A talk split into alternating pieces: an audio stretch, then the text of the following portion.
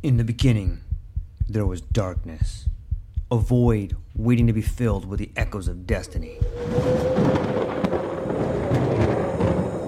From the depths of time, legends emerged. Heroes forged in the fires of adversity, their stories etched in the fabric of eternity. Through the sands of ancient deserts, across the vast expanse of galaxies, and amidst the tumultuous waves of the ocean, their journeys began. But amidst the chaos, there arose a whisper, a call to action, a beacon of hope. Now, as the world holds its breath, a new tale unfolds, a story of courage, of triumph against all odds. Join us as we delve into the depths of imagination, as we embark on a journey beyond the realms of possibility. For in every tale lies a lesson, in every legend, a truth waiting to be discovered. This is not just a podcast, this is an odyssey, a quest for knowledge, a quest for inspiration, a quest for the very essence of what it means to be human. Welcome, dear listeners, to a world of infinite possibilities. Welcome, dear listeners, to the True Life Podcast.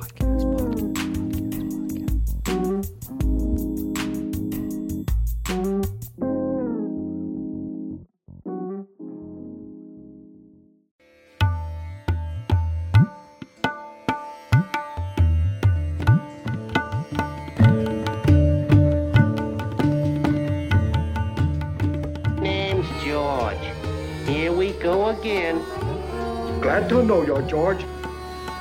Welcome back, everybody. How you guys doing? You have a good weekend? Have a good morning? Did you have a good night last night? What you guys got going on? Got a good week ahead of you? You looking forward to something?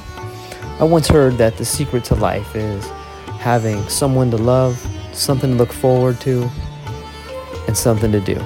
Do you have all three of those things? If you got all three of those things, you should be pretty balanced. I hope you're balanced. I gotta tell you, I'm really excited to be here with you guys today. I also got to tell you, super thankful for you taking a few moments to hang out with me.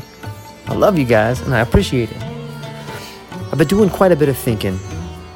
We did a pretty good series on Terence McKenna and the Archaic Revival. I got a lot of great feedback from it. And so I thought that I would stay on a similar pathway.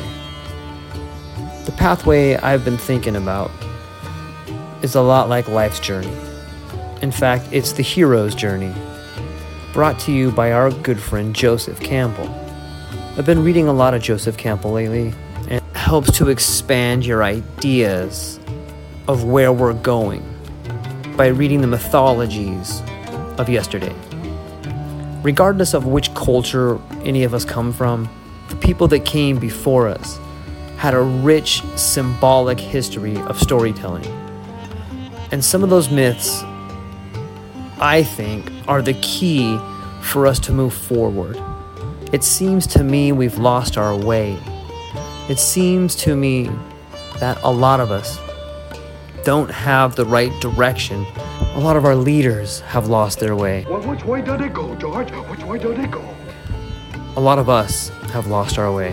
I think that the way we can find our way back is to look to the past. I want to talk a little bit today about mythology, behavior, and conflict, and where we are on that schedule. Maybe where you are on that schedule. How we can find our way back, and how maybe you can find your own road back, your own spiritual journey. By understanding and reading about the heroes of the past, we can find new heroes. The truth is, we need a hero, and I think that hero resides within you.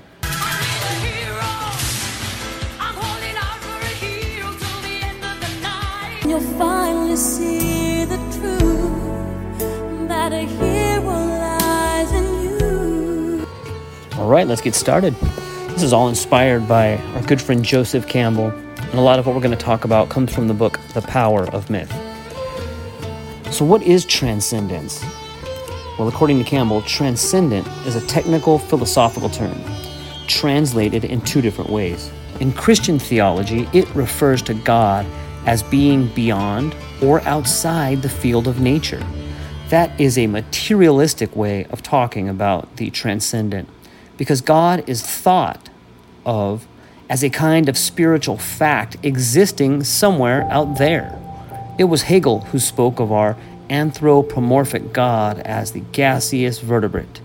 Such an idea of God as many Christians hold, or he is thought of as a bearded old man with a not very pleasant temperament. But transcendent properly means that which is beyond all concepts. Kant tells us that all of our experiences are bounded by time and space. They take place within space, and they take place in the course of time. Time and space form the sensibilities that bound our experiences.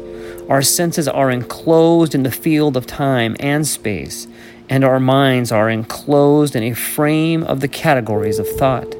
But the ultimate thing, which is no thing, that we are trying to get in touch with is not so enclosed. We enclose it as we try to think of it. The transcendent transcends all of these categories of thinking. Being and non being, those are categories. The word God properly refers to what transcends all thinking, but the word God itself is something thought about. Now, you can personify God in many, many ways. Is there one God? Are there many gods? Those are merely categories of thought. What you are talking and trying to think about transcends all of that. One problem with Yahweh, as they used to say in the old Christian Gnostic texts, is that he forgot he was a metaphor. He thought he was a fact. And when he said, I am God, a voice was heard to say, You are mistaken, Samael. Samael means blind God blind to the infinite light of which he is a local historical manifestation. This is known as the blasphemy of Jehovah, and he thought he was God. By the time I was like three years old, I would have this dream that God has. Because God knows everything, is this super intelligent, omnipresent, unlimited dimensions, but God doesn't know where God came from. There is a wonderful story in one of the Upanishads about the god Indra. Now, it happened at this time that a great monster had enclosed all the waters of the earth, so there was a terrible drought, and the world was in a very bad condition. It took Indra quite a while to realize that he had a box of thunderbolts, and that all he had to do was drop a thunderbolt on the monster and blow him up. When he did that, the waters flowed, and the world was refreshed, and Indra said, What a great boy am I! So, thinking, What a great boy am I, Indra goes up to the cosmic mountain, which is the central mountain of the world, and decides to build a palace worthy of such as he. The main carpenter of the gods goes to work on it, and in very quick order he gets the palace into pretty good condition. But every time Indra comes to inspect it, he has bigger ideas about how splendid and grandiose the palace should be. Finally, the carpenter says, My God, we are both immortal, and there is no end to his desires. I am caught for eternity. So he decides to go to Brahma, the creator god, and complain. Brahma sits on a lotus, the symbol of divine energy and divine grace. The lotus grows from the navel of Vishnu, who is the sleeping god, whose dream is the universe. So the carpenter comes to the edge of the great lotus pond of the universe and tells his story to Brahma. Brahma says, You go home, I'll fix this up. Brahma gets off his lotus and kneels down to address sleeping Vishnu. Vishnu just makes a gesture and says something like, Listen, fly, something is going to happen. Next morning, at the gate of the palace that is being built, there appears a beautiful blue black boy with a lot of children around him, just admiring his beauty. The porter at the gate of the new palace goes running to Indra, and Indra says, Well, bring in the boy. The boy is brought in, and Indra, the king god, sitting on his throne, says, Young man, welcome. And what brings you to my palace? Well, says the boy with a voice like thunder rolling on the horizon, I have been told that you are building such a palace as no Indra before you ever built. And Indra says, Indra's before me? Young man, what are you talking about? The boy says, Indra's before you. I have seen them come and go, come and go. Just think. Vishnu sleeps in the cosmic ocean, and the lotus of the universe grows from his navel. On the lotus sits Brahma, the creator. Brahma opens his eyes, and a world comes into being, governed by an Indra.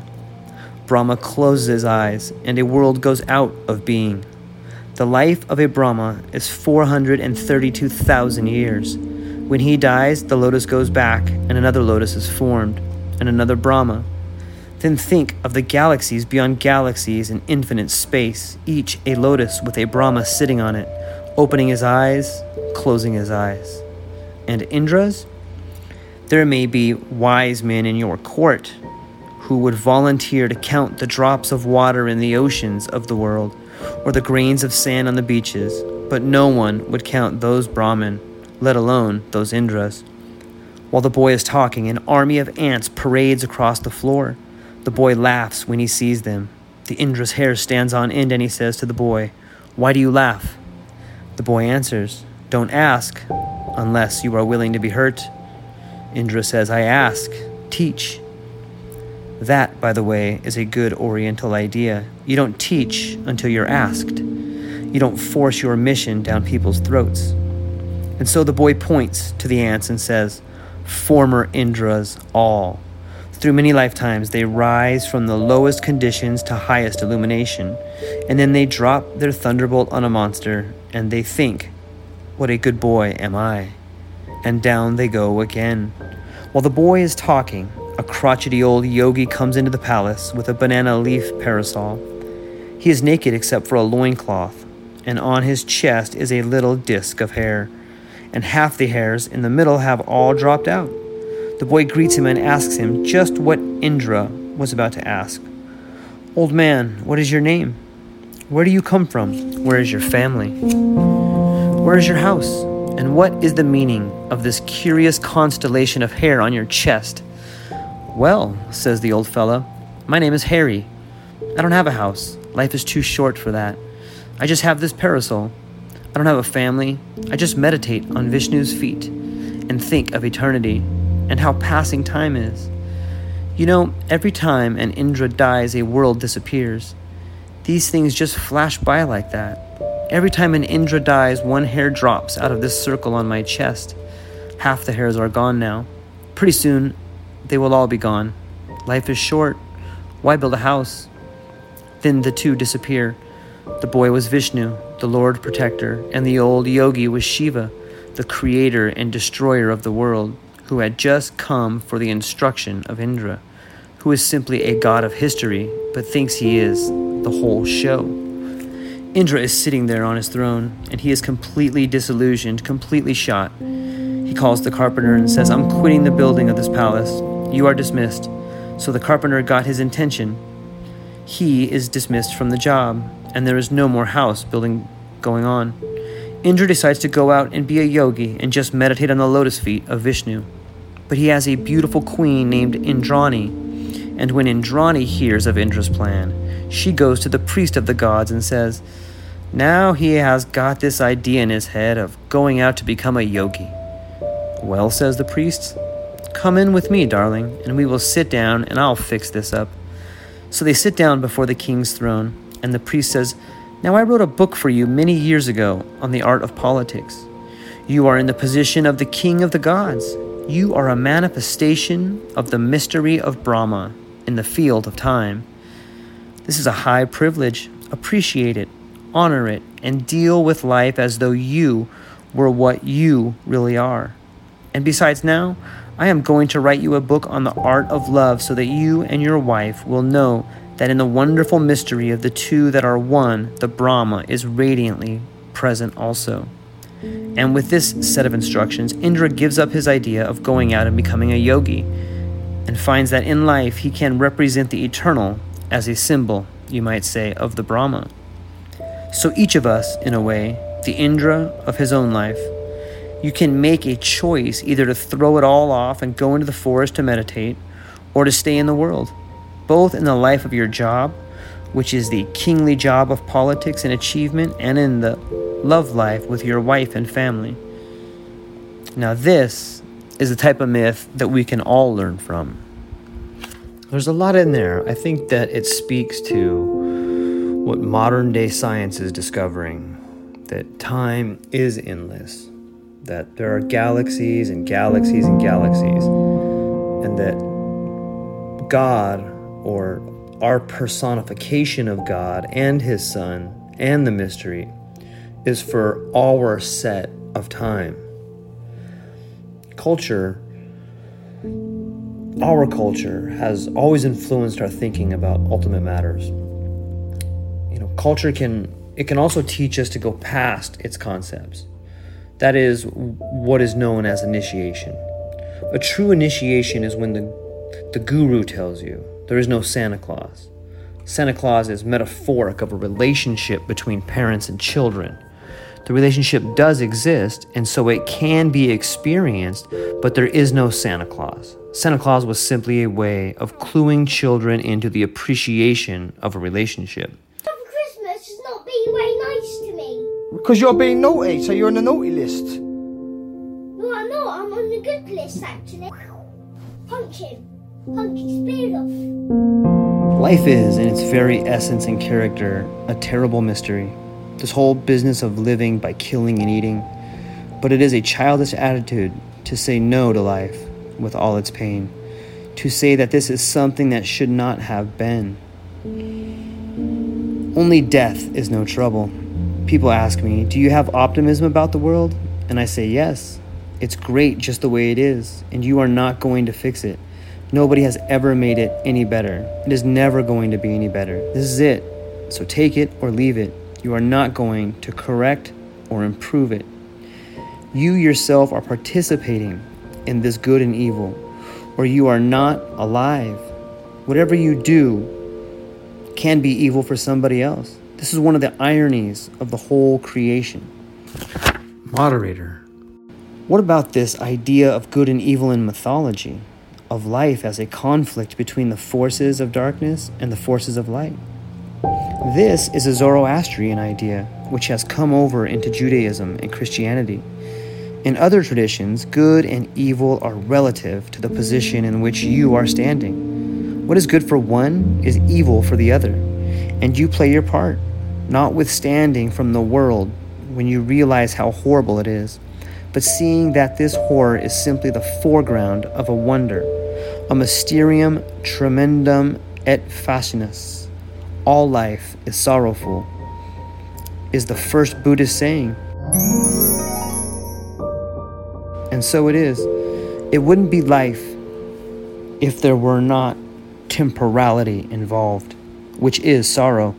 Loss, loss, loss. You've got to say yes to life and see it as magnificent this way, for this is surely the way God intended it. It is joyful, just as it is.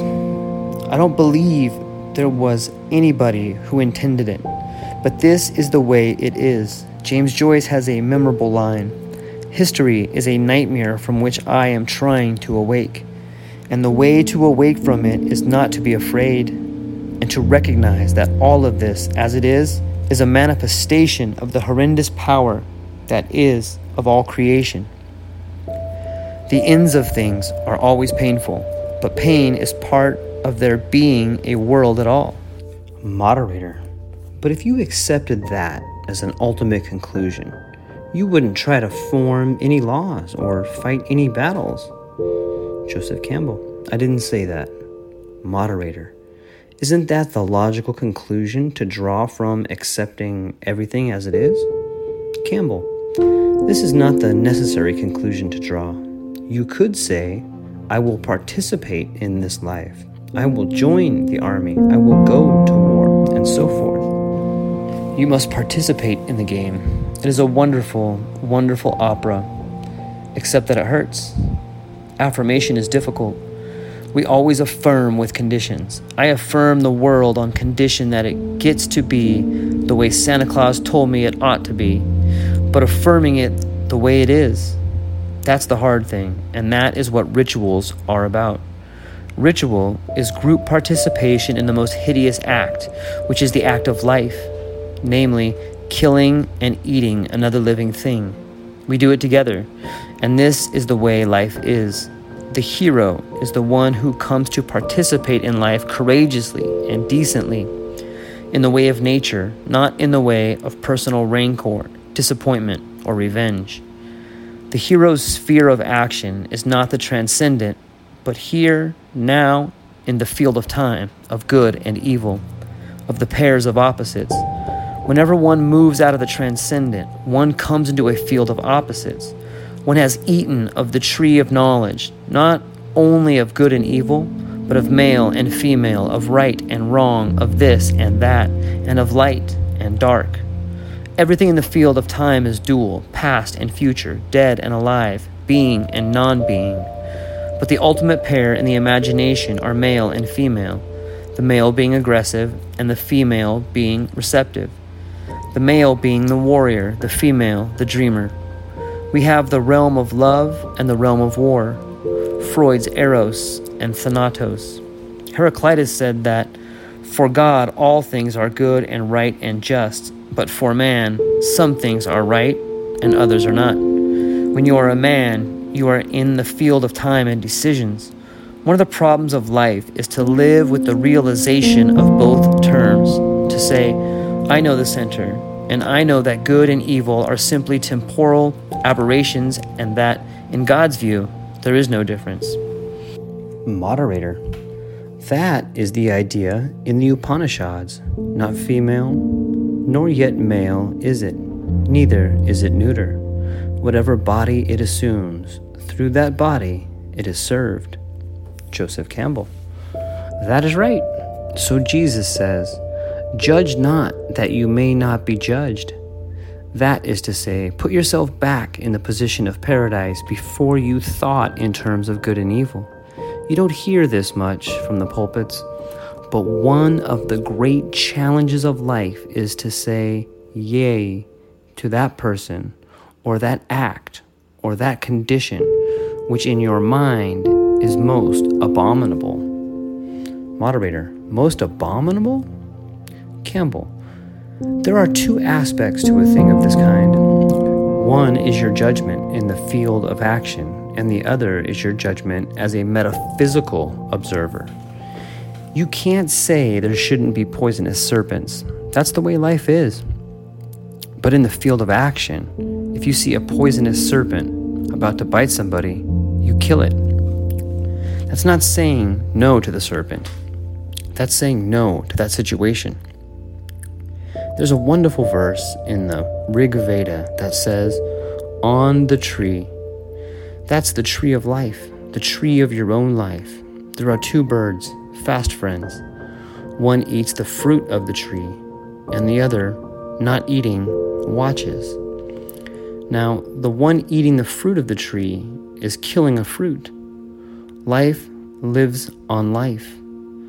That's what it's all about. A little myth from India tells the story of the great god Shiva, the Lord whose dance is the universe. He had, as his consort, the goddess Parvati, daughter of the mountain king. A monster came to him and said, I want your wife as my mistress.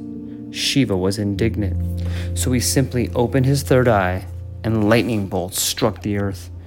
There was smoke and fire, and when the smoke cleared, there was another monster, lean with hair like the hair of a lion, flying to the four directions. The first monster saw that the lean monster was about to eat him. Now, what do you do when you're in a situation like that? Traditional advice says to throw yourself on the mercy of the deity. So the monster said, Shiva, I throw myself on your mercy. Now, there are rules for this God game. When someone throws himself on your mercy, then you yield mercy. So Shiva said, I yield my mercy. Lean monster, do not eat him. Well, said the lean monster, What do I do? I'm hungry. You made me hungry to eat this guy. Well, said Shiva, eat yourself. So the lean monster started on his feet and came chomping up, chomping up. This is an image of life, living on life. Finally, there was nothing left of the lean monster but a face. Shiva looked at the face and said, I've never seen a greater demonstration of what life's all about than this. I will call you Kirtimukha, face of glory. And you will see that mask, that face of glory, at the portals to Shiva shrines and also to Buddha shrines. Shiva said to the face, He who will not bow to you is unworthy to come to me. You've got to say yes to this miracle of life as it is, not on the condition that it follows your rules. Otherwise, you'll never get through to the metaphysical dimension. Once in India, I thought I would like to meet a major guru or teacher face to face. So I went to see a celebrated teacher named Krishna Menon. And the first thing he said to me was, Do you have a question? The teacher in this tradition always answers questions. He doesn't tell you anything you are not yet ready to hear. So I said, Yes, I, I have a question. Since in Hindu thinking, everything in the universe is a manifestation of divinity itself, how should we say no to anything in the world? How should we say no to brutality, to stupidity, to vulgarity, to thoughtlessness? And he answered, For you and for me, the way is to say yes. We then had a wonderful talk on this theme of the affirmation of all things, and it confirmed to me in the feeling I had had that who are we to judge? It seems to me that this is one of the great teachings, also of Jesus. Moderator, in classic Christian doctrine, the material world is to be despised, and life is to be redeemed in the hereafter, in heaven, where our rewards come. But you say that if you affirm that which you deplore, you are affirming the very world which is our eternity at the moment. Joseph Campbell. Yes, that is exactly what I'm saying. Eternity isn't some later time. Eternity isn't even a long time. Eternity has nothing to do with time. Eternity is that dimension of here and now that all thinking is temporal terms cut off. And if you don't get it here, you won't get it anywhere. The problem with heaven is that you will be having such a good time there, you won't even think of eternity. You'll just have this unending delight in the beatific vision of God, but the experience of eternity, right here and now, in all things, whether thought of as good or as evil, is the function of life. Moderator, you talk a lot about consciousness. Campbell, yes. Moderator, what do you mean by it? Campbell, it is a part of the Cartesian mode to think of consciousness as being something peculiar to the head, that the head is the organ originating consciousness. It isn't. The head is an organ that inflicts consciousness in a certain direction or to a certain set of purposes, but there is a consciousness here in the body the whole living world is informed by consciousness. I have a feeling that consciousness and energy are the same thing somehow. Where you really see life energy, there's consciousness. Certainly, the vegetable world is conscious. And when you live in the woods, as I did as a kid, you can see all these different consciousness relating to themselves. There is a plant consciousness, and there is an animal consciousness and we share both these things. You eat certain foods, and the bile knows whether there is something there for it to go to work on. The whole process is consciousness. Trying to interpret it in simply mechanistic terms, it won't work. Moderator, how do we transform our consciousness? Joseph Campbell. That is a matter of what you are disposed to think about. And that's what meditation is for. All of life is a meditation, most of it unintentional. A lot of people spend most of life in meditating on where their money is coming from and where it's going to go. If you have a family to bring up, you're concerned for the family. These are all very important concerns, but they have to do with physical conditions, mostly. But how are you going to communicate spiritual consciousness to the children if you do not have it yourself? How do you get that? What the myths are for is to bring us into a level of consciousness that is spiritual. For example, I walk off 51st Street and 5th Avenue into St. Patrick's Cathedral.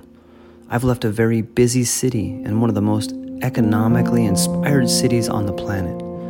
I walk into the cathedral, and everything around me speaks of spiritual mysteries. The mystery of the cross. What's that all about? The stained glass windows, which bring another atmosphere into the room. My consciousness has been brought up onto another level altogether, and I am on a different platform. And then I walk out and I'm back on the level of the street again. Now, can I hold something from the cathedral's consciousness? Certain prayers or meditations are designed to hold your consciousness on that level instead of letting it drop down here all the way. And then what you can finally do is to recognize that this is simply a lower level of that higher consciousness. The mystery that is expressed there is operating in the field of your money, for example. All money is congealed energy. I think that that's the clue to how to transform your consciousness. Moderator, don't you sometimes think, as you consider these stories, that you are drowning in other people's dreams? Joseph Campbell, I don't listen to other people's dreams. Moderator, but all of these myths aren't aren't these other people's dreams? Campbell, oh no, no, they are not. They are the world's dreams. They are archetypal dreams and deal with great human problems. I know when I come to one of these thresholds now, the myth tells me about it, how to respond to certain crisis of disappointment or delight or failure or success. The myths tell me where I am. Moderator, what happens when people become legends? Can you say, for example? Joseph Campbell. When a person becomes a model for others people's lives, he has moved into the sphere of being mythologized. Moderator, this happens so often to actors in films. It's where we get so many of our role models. Joseph Campbell, there is something magical about films. The person you are looking at is also somewhere else at the same time. That is a condition of the God. If a movie actor comes into the theater, everybody turns and looks at the movie actor. He is the real hero of the occasion. He is on another plane. He is a multiple presence.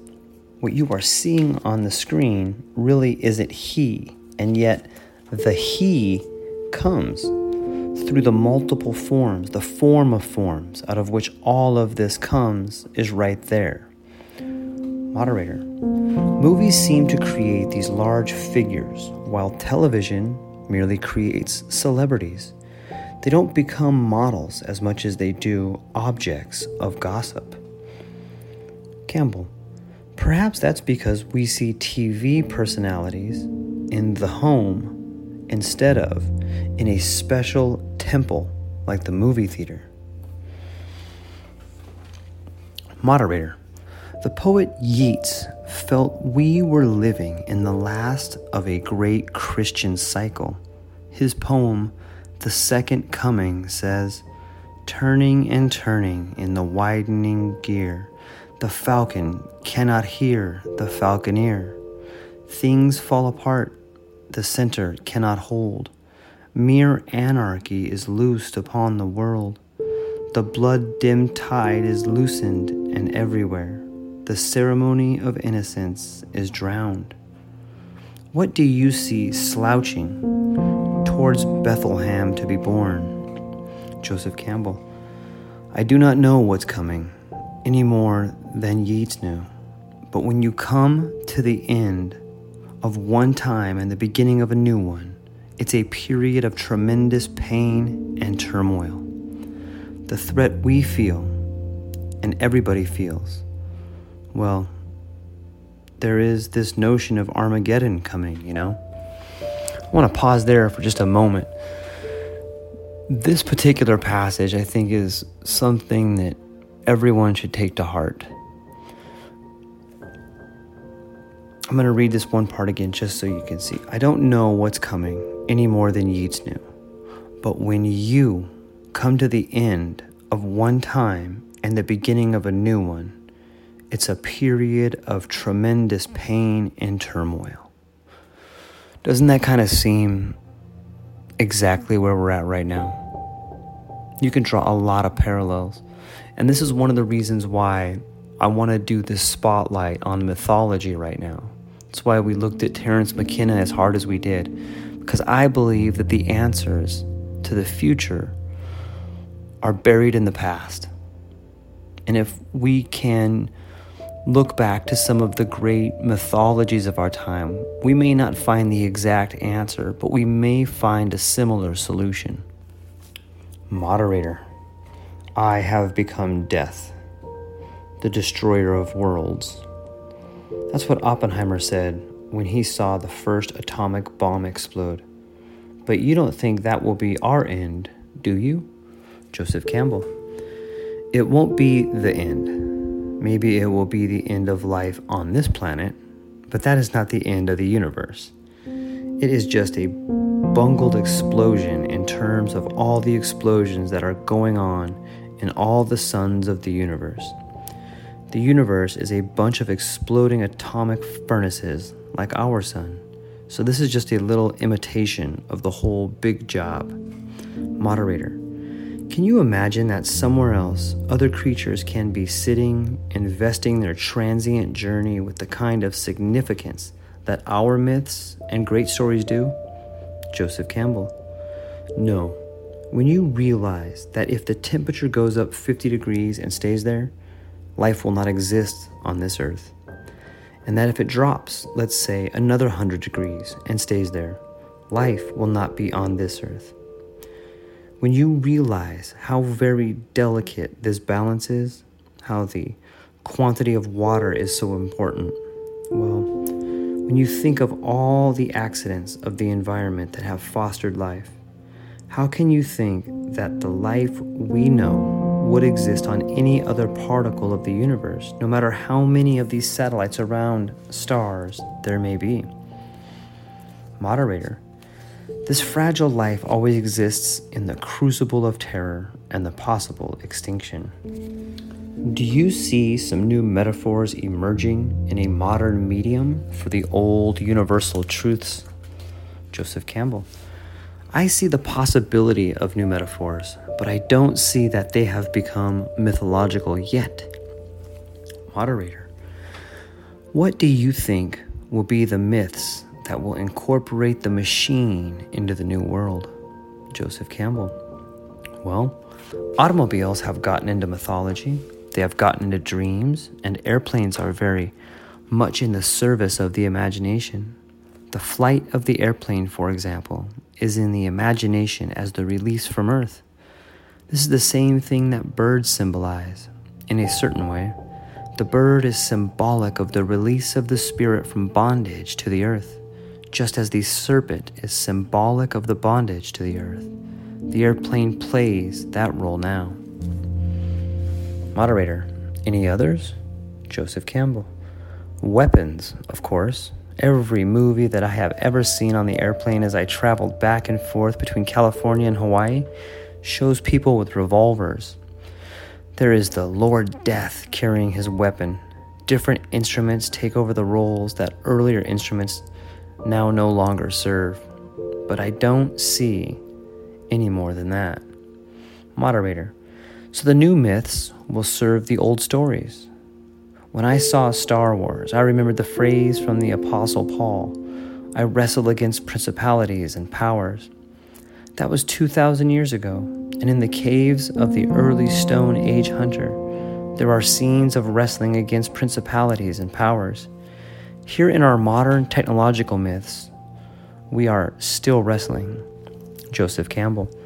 Man should not submit to the powers from outside, but command them.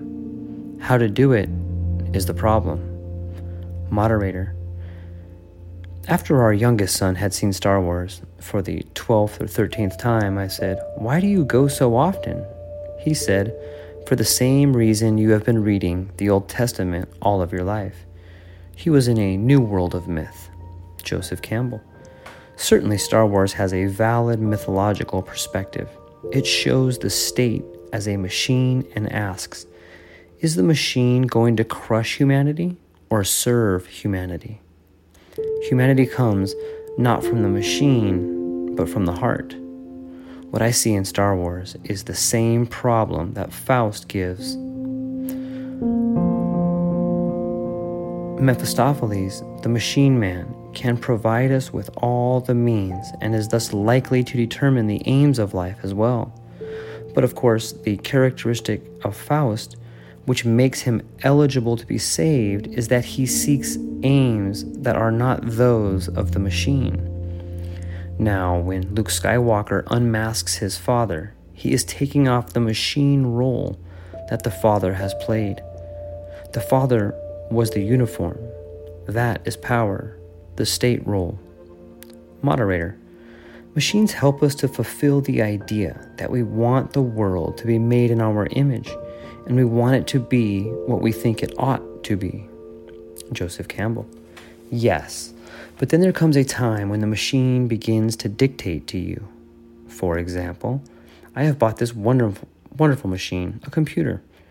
Now I am rather an authority on gods, so I identified the machine. It seems to me to be an Old Testament God with a lot of rules and no mercy.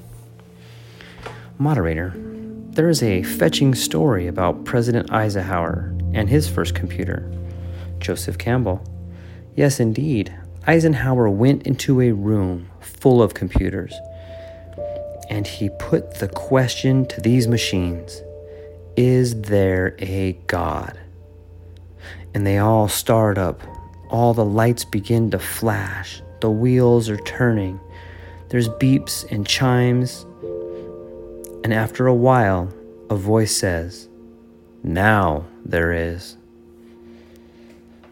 Moderator, but isn't it possible to develop toward your computer the same attitude of the chieftain who said that all things speak of God? If it isn't a special privileged revelation, God is everywhere in his work, including the computer. Joseph Campbell. Indeed, so. It's a miracle what happens on that screen. Have you ever looked inside of one of those things? Moderator, no, and I don't intend to. Joseph Campbell. You can't believe it. It's a whole hierarchy of angels, all on slats. And those little tubes, those are miracles. I have had a revelation from my computer about mythology. You buy a certain software, and there is a whole set of signals that lead to the achievement of your aim. If you begin fooling around with signals that belong to another system or software, they just don't work. Similarly, in mythology, if you have a mythology in which the metaphor for the mystery is the Father, you are going to have a different set of signals from what you would have if the metaphor for the wisdom and mystery of the world were the mother. And they are two perfectly good metaphors. Neither one is fact. These are metaphors. It is as though the universe were my father. It is as though the universe were my mother. Jesus says, No one gets to the Father but by me. The Father that he was talking about was the biblical Father.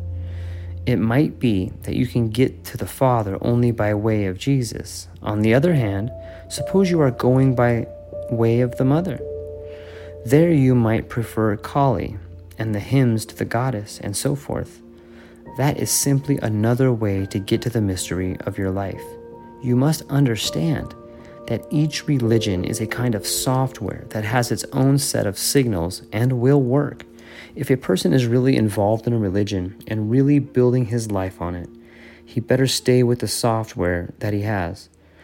But a chap like myself, who likes to play with the software, well, I can run around, but I probably will never have an experience comparable to that of a saint. Moderator. But haven't some of the greatest saints borrowed from anywhere they could? They have taken from this and from that and constructed a new software. Joseph Campbell. That is what is called the development of religion. You can see it in the Bible. In the beginning, God was simply the most powerful God among many. He is just a local tribal God. And then in the 6th century, when the Jews were in Babylon, the notion of a world savior came in, and the biblical divinity moved into a new dimension. You can keep an old tradition going only by renewing it in terms of current circumstances. In the period of the Old Testament, the world was a little three layer cake consisting of a few hundred miles around the Near Eastern centers. No one had ever heard of the Aztecs or even of the Chinese. When the world changes, then the religion has to be transformed. Moderator, but it seems to me that is in fact what we are doing. Joseph Campbell. That is in fact what we had better do. But my notion of the real horror today is what you see in Beirut. There you have the three great Western religions Judaism, Christianity, and Islam. And because the three of them have three different names for the same biblical God, they can't get on together. They are stuck with their metaphor and don't realize its reference. They haven't allowed the circle that surrounds them to open. It is a closed circle. Each group says we are the chosen group and we have God. Look at Ireland. A group of Protestants was moved to Ireland in the 17th century by Cromwell, and it never has opened up to the Catholic majority there. The Catholics and the Protestants represent two totally different social systems, two different ideals. Moderator, each needs a new myth. Joseph Campbell, each needs its own myth. All the way, love thine enemy, open up, don't judge. All things are Buddha things. It is there in the myth. It is already there. Moderator, you tell a story about a local jungle native who once said to a missionary, Your God keeps himself shut up in a house as if he were old and infirm. Ours is in the forest and in the fields and on the mountains when the rain comes, and I think that is probably true. Joseph Campbell, yes, you see, this is a problem you get in the book of Kings and in Samuel. The various Hebrew kings were sacrificing on the mountaintops, and they did wrong in the sight of Yahweh. The Yahweh cult was a specific movement in the Hebrew community, which finally won. This was a pushing through of a certain temple bound god against the nature cult, which was celebrated all over the place. And this imperialistic thrust of a certain in group culture is continued in the West.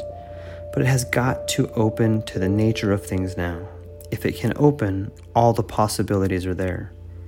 Moderator, of course, we moderns are stripping the world of its natural revelations, of nature itself.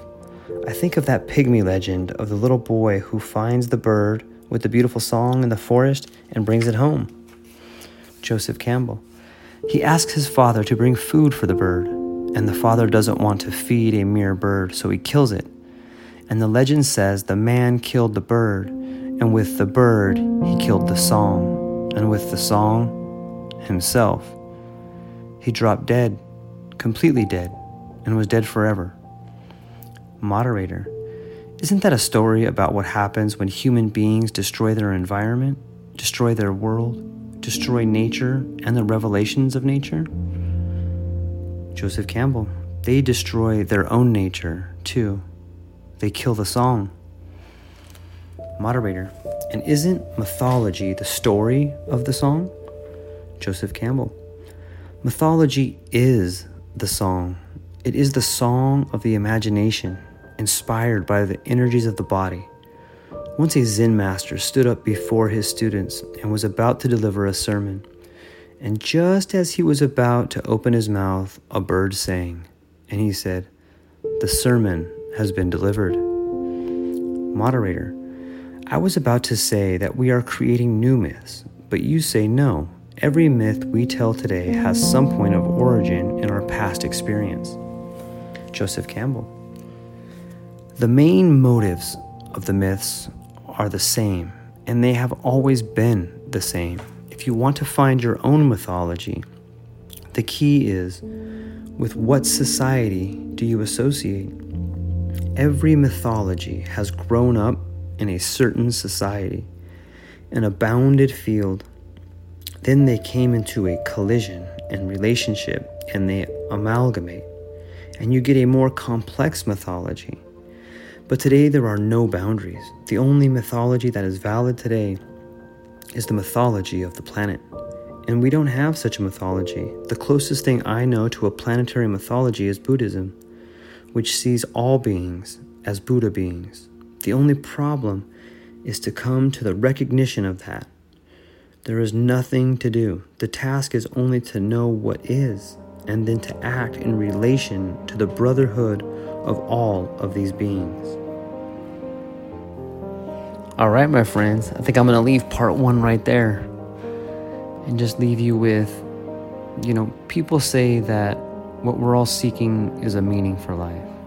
I don't think that's what we're really seeking. I think that what we're really seeking is an experience of being alive so that our life experiences on the purely physical plane will have resonances within our own innermost being and reality so that we actually feel the rapture of being alive. That's it for today, guys. I love you. Aloha.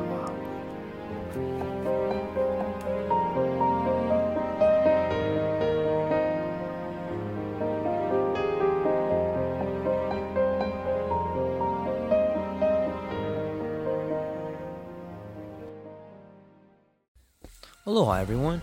Thanks for taking a moment to hang out with me in the True Life podcast. I truly appreciate it. If you're taking some time to listen to this, whether it's your first podcast with me or you've been with me the whole way, I truly want to say thank you from the bottom of my heart.